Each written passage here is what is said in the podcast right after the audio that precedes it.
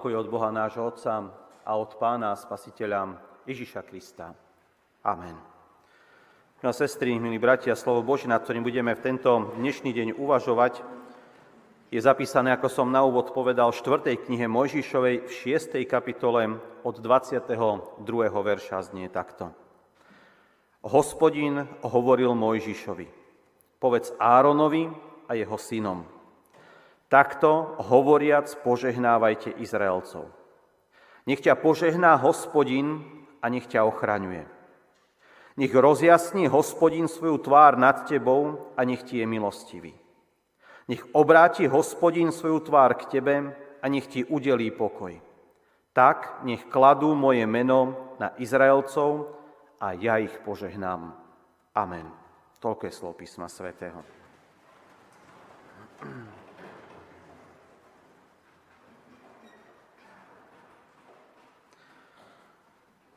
Nech ťa požehná hospodin a nech ťa ochraňuje. Každý jeden z nás, každý človek na tejto zemi hľadá možno to svoje požehnanie. Chceli by sme, aby Boh bol tým, ktorý nás bude stále viesť, ktorý naše kroky bude stále sprevádzať svojou prítomnosťou. A že naše ruky, naplní svojim požehnaním. Teda tým, čo k životu potrebujeme, aby nikto z nás nikdy necítil nedostatok.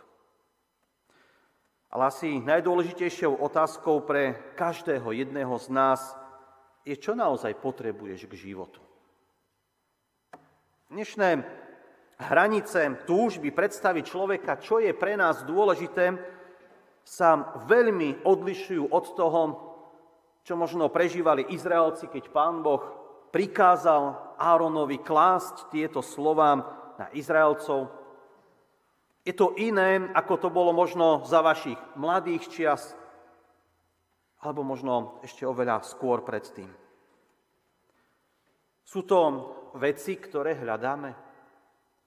Alebo možno situácie, ktoré chceme vyriešiť, problémy, ktoré prichádzajú? Alebo je to niečo úplne iné? Boh je ten, ktorý prichádza do môjho i tvojho života a chce ti priniesť požehnanie. Tak sme to dnes čítali. Otázkou však zostáva, či dokážeme rozpoznať, čo naozaj je pre nás požehnaním. Keď za pánom Ježišom prichádza bohatý mládenec, človek, ktorý má naozaj všetko, Hľadám Božie kráľovstvo, väčnosť. Ak poznáte ten príbeh, tak hovorí, čo mám ešte urobiť, aby som získal väčší život. A viete, to, čo je on ochotný urobiť, dať za väčnosť, nie je to isté, čo naozaj potrebuje. Môžeme to totiž vidieť v reakcii pána Ježiša na jeho slova. Na jednej strane hovorí, áno, teší sa z jeho života. Je tam napísané, že tento mladý človek žil podľa Božieho slova každý jeden deň. Má vo svojich rukách to, čo Izrael vnímal, že to je požehnanie. Mnoho majetku. To, po čom dnes tak mnohí túžia. Vnímame, že to by mohlo byť niečo, čo naplní naše srdce pokojom, kedy sa budeme cítiť dobre a budeme môcť žiť život spokojne. Po čom naše srdce túži. Lebo stále cítime nedostatok. Áno, niečo nám vždy chýba. Nie je to, čo máme vo svojich rukách, to, čo naozaj potrebujeme. Ale kde je pomyslená hranica? Kedy si povieš, že máš už naozaj vo svojom živote dosť? Kedy to naozaj bude? Sú ľudia, ktorí majú naozaj mnoho vecí a stále niečo hľadajú. Stále nemajú dosť. Pán Ježiš nakoniec od neho žiada, aby sa vzdal všetkého bohatstva. Toho, čo má. Pretože to zvezuje jeho srdce. To spôsobuje tu jeho nespokojnosť, neistotu a túžbu, že stále niečo iné potrebuje. Áno, požehnanie, Božia prítomnosť pre tohto mladého človeka nebola v hojnosti. Práve naopak. V oslobodení sa od bohatstva. Áno, znie to zvláštne v dnešnej dobe. Ale je to tak. Iný zase povie, áno, bohatstvo je dôležité, ale v prvom rade je potrebné vedieť s ním správne narábať. Viete, ak máte veľa peňazí a neviete, čo s nimi, tak sú vám úplne zbytočné. Teda mať poznanie a múdrosť. Dnes sme v Evanieliu počuli, ako raz v noci prichádza za pánom Ježišom jeden múdry, vzdelaný človek, učiteľ Nikodém. Je o ňom napísané, popredný muž medzi Židmi, vzdelaný, bohabojný, dokonca človek, ktorý uznáva autoritu Ježiša Krista ako učiteľa v Izraeli. Áno, je to človek, ten Nikodém, ktorý pozná múdrosť tohto sveta a nie len tu, a dokonca je pre neho dôležité aj to, čo hovorí Boh pre jeho život. Ale Ježiš ho nevolá ešte k hlbšiemu poznaniu. Nevolá ho Nikodém, poď ešte viac budeme skúmať Božie slovom, proroctva, pravdy, ktoré tam sú napísané. Ale povoláva ho k poznaniu seba samého. Ježiš pekne vyznáva, musíš sa znovu narodiť. Vedomosti nás síce môžu priviesť k poznaniu Boha, ale vieru v tvojom srdci nevzbudia. To je dar od Boha. Niečo, čo si nemôžeš získať, kúpiť, zaplatiť. Ale Boh ti to z lásky dáva. A takto by sme mohli pokračovať a vymenovať naozaj množstvo postáv z Božieho slova, starej či novej zmluvy, a vždy by sme prišli zrejme k tomu istému záveru. To, čo hľadáš, požehnanie, ktoré potrebuješ, nie je to isté, čo kde si vo svojom živote možno túžiš mať. Boh to vie. A preto ťa k tomuto požehnaniu chce priviesť. Položiť ho na nás, chrániť nás, aby sme dostali to, čo naozaj potrebujeme. A Boh hovorí ďalej, v čom spočíva. Nech hospodin rozjasní svoju tvár nad tebou a nech ti je milostivý. Predsa je niečo z Božieho požehnania, čo máme každý jeden z nás spoločné. Božia rozjasnená tvár nad nami. Áno, kultúra dnešnej doby nás vedie k porovnávaniu. Už si to možno ani neuvedomujeme ale denne sa porovnávaš s inými. V našich očiach je totiž dôležité to, čo máme, ako vyzeráme, kde sme boli, čo sme zažili. Dokonca mnohí sa chvália ešte aj tým, čo jedli.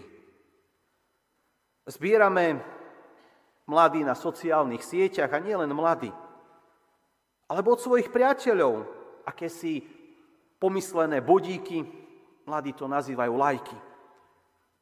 Áno, sloboda, ktorá mala priniesť, ktorú mala priniesť demokracia do našich životov, sa zrazu mení v otroctvo porovnávania. Nede len o veci, ktoré vlastníš, ale porovnávame svoj život, svoje hodnoty, spôsob, akým premýšľaš, svoje postoje, myšlienky. Najdôležitejšie je, že iný názor sa osočuje, obvinuje, dokonca zatracuje. Pri tom všetkom sme zabudli, že záleží na jedinom názore. A to je to, čo sme dnes počuli. Rozjasnený Boží pohľad na teba, na tvoj život. Hriech z nášho života nevymažeme tým, že sa budeme porovnávať s inými. V našich očiach vždy budú tí druhí horší ako my. Práve preto Pán Ježiš vyzýva k odpusteniu, pokore, láske, k tomu, aby sme otvorili svoje oči a videli druhého človeka. Áno, Peter sa pýta Ježiša, či postačí, aby som bratovi odpustil sedemkrát. Áno, v očiach nás, ľudí, je to veľkodušná vec. Sedemkrát odpustiť tú istú vec a dokonca počas jedného dňa. Možno to poznáte, ak máte deti. Nie sedem, ale možno aj stokrát do dňa. Odpustiť tej, veci, tej istej veci sedemkrát za jeden deň je akýsi gesto. Niečo som pre druhého človeka urobil. Ale Ježiš Petrovi ukazuje väčšiu šírku hĺbku toho, čo to znamená byť ochotný odpúšťať.